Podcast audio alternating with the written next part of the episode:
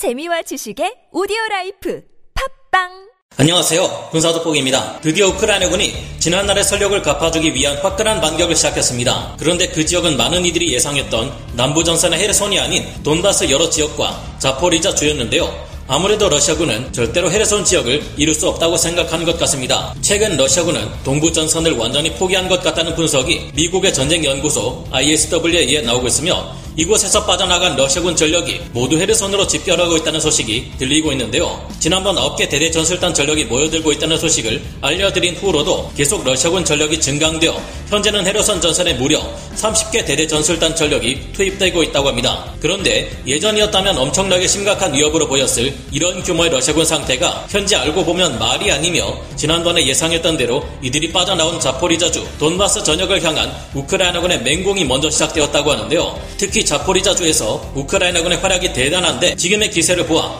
조만간 자포리자주가 우크라이나군에 완전히 탈환될 수도 있을 듯한 상황입니다. 이렇게 될 경우 마치 한국전쟁 당시 인천 상륙작전에서 그랬던 것처럼 남부전선에서부터 돈바스 전역에 이르는 러시아군의 허리를 끊고 크림 반도 및 헤르선 전역의 러시아군까지 본토로부터 완전히 고립시킬 수 있게 될 가능성이 커지고 있는데요. 자세한 사항 알아보겠습니다. 전문가는 아니지만 해당 분야의 정보를 조사 정리했습니다. 본의 아니게 틀린 부분이 있을 수 있다는 점 양해해 주시면 감사하겠습니다. 현재 헤르손에는 무려 러시아군 30개 대대 전술단에 달하는 병력이 모여들고 있지만 이들에 대한 평가는 어째 예전과는 크게 다릅니다. 워싱턴 현지 시각 8월 1일 미국의 전쟁연구소 ISW는 저녁에 있었던 정례 브리핑을 통해 러시아군이 남부전선의 방어선을 강화하기 위해 돈바스 지역에서 대규모의 병력을 빼내 투입시키고 있다는 소식을 전했는데요. 이 때문에 한동안 러시아군은 돈바스 지역에서 제대로 된 군사 작전을 수행할 수 없을 것으로 보인다는 평가를 내놓았습니다. ISW가 분석한 바에 따르면 러시아가 이미 점령한 지역을 포기하면서까지 헤르손을 지키려 과도한 병력을 투입하고 있는 이유가 이것 때문이라고 전했는데요. 러시아군은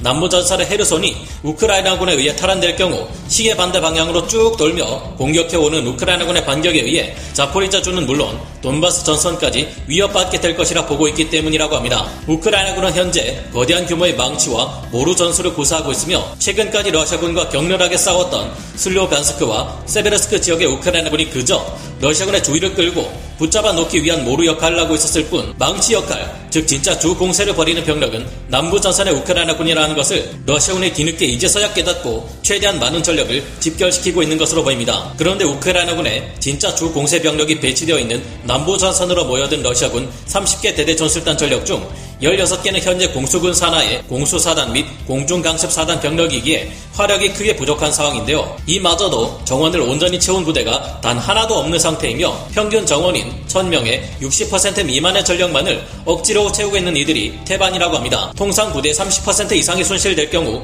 그 부대는 괴멸되었다고 평가하는 편인데 그보다 더한 무려 40% 손실을 기록한 30개 대대 전술단이 모여 있습니다. 이를 감안해 사실상 헤르손 지역에서 러시아군은 괴멸된 것이라 다름없는 허수아비 부대들을 끌어모아 강력한 우크라이나군의 진짜 공세 부대에 맞서고 있는 셈인데요. 최근 러시아가 발표한 바에 따르면 헤르손에 집결한 러시아군의 30개 대대 전술단 전력이 3만 5천 명이라고 하지만 이는 어떻게 봐도 사실일 수가 없는 상황입니다. 우크라이나 당국 또한 러시아 이 같은 발표는 서류상의 숫자일 뿐 실제 전력은 지칠 대로 지쳐있는 2만여 명의 병력 그리고 크게 낙후되어 전투력이 떨어지는 장비들 뿐이라 분석하고 있는데요. 최근 우크라이나 상황을 전하는 오신트 전문가들이 파악한 바에 의하면 이제 러시아군의 기갑 장비 중 T-72 B3 전차나 T-80 BVM 전차, T-90 계열의 전차들은 거의 찾아볼 수 없고 기껏해야 T-72 전차의 초기형에 1960년대에나 생산되었던 2세대 전차 T-62 전차들 뿐이라고 하는데요. 반면 우크라이나군은 러시아군에게서 노획한 적지 않은 수의 T-80 BVM 전차를 운용해 본 결과 T-64 전차보다 훨씬 뛰어난 전력으로 치고 빠지는 것이 가능하다고 만족감을 드러내고 있으니 아이러니한 상황입니다. 이런 상황에서 헤르손의 우크라이나 공세부대가 공세를 취할 듯한 움직임만 보일 경우 계속해서 더 많은 러시아군 병력을 헤르손으로 집중시킬 수 있게 되었습니다. 그리고 이를 증명하듯 오신트 정보통들은 우크라이나군이 또 한 번 헤르손으로 러시아군을 유인하는 전략을 쓸 것이라 추정하고 있는데요. 이렇게 할수록 상대적으로 돈바스 지역과 자포리자 등 다른 지역에 위험해질 수 있는데 예상대로 이미 이 지역들에 대한 우크라이나군의 대반격이 각지에서 시작되었다고 합니다. 현지 시각 8월 2일 여러 러시아 오신트 정보통에 의하면 우크라이나군이 헤르손 동쪽에 있는 자포리자 전선에 대규모 기계화 부대로 이뤄진 공세 전력을 동원해 돌파 작전을 벌였다고 하는데요. 러시아군은 반격을 가해 우크라이나군의 진격을 막아내려 했지만 이미 지난 몇 주간의 장거리 포격전에서 우크라이나군에 의해 모두 무너져 내리다시피 한 러시아 포병의 지원을 받을 수 없게 되었기 때문에 러시아군은 평야 지대에서 말 그대로 우크라이나 기갑부대에 비참하게 당해버린 듯합니다. 이미 우크라이나군은 자포리자 주의 요충지인 폴로이를 탈환하기 직전이라고 하는데요. 러시아군의 주력 부대가 헤르손으로 빠져나간 틈을 노린 우크라이나군의 최정예 부대 제1 전차 여단과 제53 기계화 여단은 바실리카, 토크마크, 폴로이로 이어지는 전선에 맹공격을 가했습니다. 러시아군은 치안 유지를 위해 남겨진 극소수 병력과 내무군 병력을 동원했지만 이들에게는 전차는 물론 장갑차, 대전차 로켓 등이 너무 부족한 탓에 금세 방어선이 무너져 버렸다고 하는데요. 이에 대응해 러시아군은 도네츠크 지역의 돈바스 반군과 마리우폴 지역에 있던 체첸군 병력을 최대한 동원해 방어선을 재편하기 위해 애를 쓰고 있지만 상황이 워낙 좋지 않습니다. 러시아군은 폴로이를 비롯해 자포리자 주 전체를 잃을 위기에 처해 있는데 이렇게 될 경우 우크라이나군은 헤르선 전선의 러시아군과 돈바스 전선 러시아군 사이의 교통로를 완전히 차단해버리는 것이 가능해집니다. 이렇게 될 경우 이제는 헤르선 전선의 러시아군뿐만 아니라 크림반도의 러시아군까지 위험해지는데요. 러시아 본토에서 크림반도로 이어지는 케르치 대교를 우크라이나 군이 사거리 300km 에이테킴스 전술탄도 미사일과 같은 강력한 무기를 동원해 끊어버릴 경우 헤르선과 크림반도 전체의 러시아군은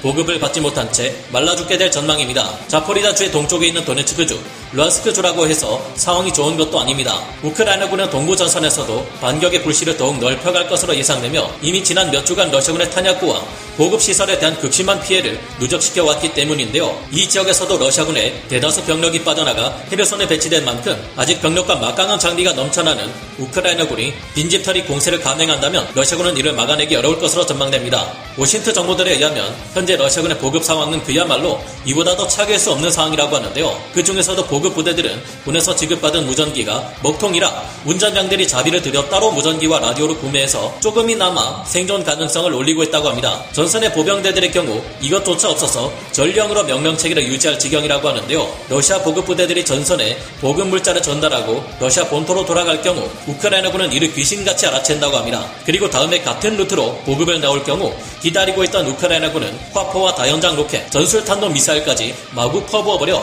끝장을 내는데 현재 러시아군은 도저히 이에 대응할 방법이 없는 상태라고 합니다. 오죽하면 러시아군의 보급 여단장이 우크라이나 주민들의 양봉장에서 2200리터에 달하는 꿀을 약탈할 지경이라고 하는데요. 러시아군은 이를 팔아넘겨 확보한 돈으로 민수용 드론 4기를 구매해 사용하고 있는 판국이라고 합니다. 원래 여단 하나당 10개 러시아군 드론이 있어야 하는데 현재 러시아군의 상황은 한 개의 여단에 드론 한 기조차 없어 곤란할 지경이라고 하니 이러고 있는 것도 이해가 됩니다. 하지만 보급을 받을 수 없게 된 러시아군이 우크라이나 주민들에 대한 약탈을 갈수록 심하게 해대고 있으니 이것 또한 염려되는 부분입니다. 이대로 전쟁이 더 지속되어 봐야 러시아군이 승리할 가능성은 가면 갈수록 더 줄어드는데 이쯤에서 러시아군 지휘부가 그만 욕심을 거둬주면 어떨까 하는 생각이 듭니다. 부디 과거 2차 대전 당시 끝까지 저항하는 일본 제국군의 항복을 받아내기 위해 원자 폭탄을 사용했던 것과 같은 사태는 일어나지 않았으면 하네요. 오늘 군사 돋보기 여기서 마치고요. 다음 시간에 다시 돌아오겠습니다. 감사합니다. 영상을 재밌게 보셨다면 구독, 좋아요, 알림 설정 부탁드리겠습니다.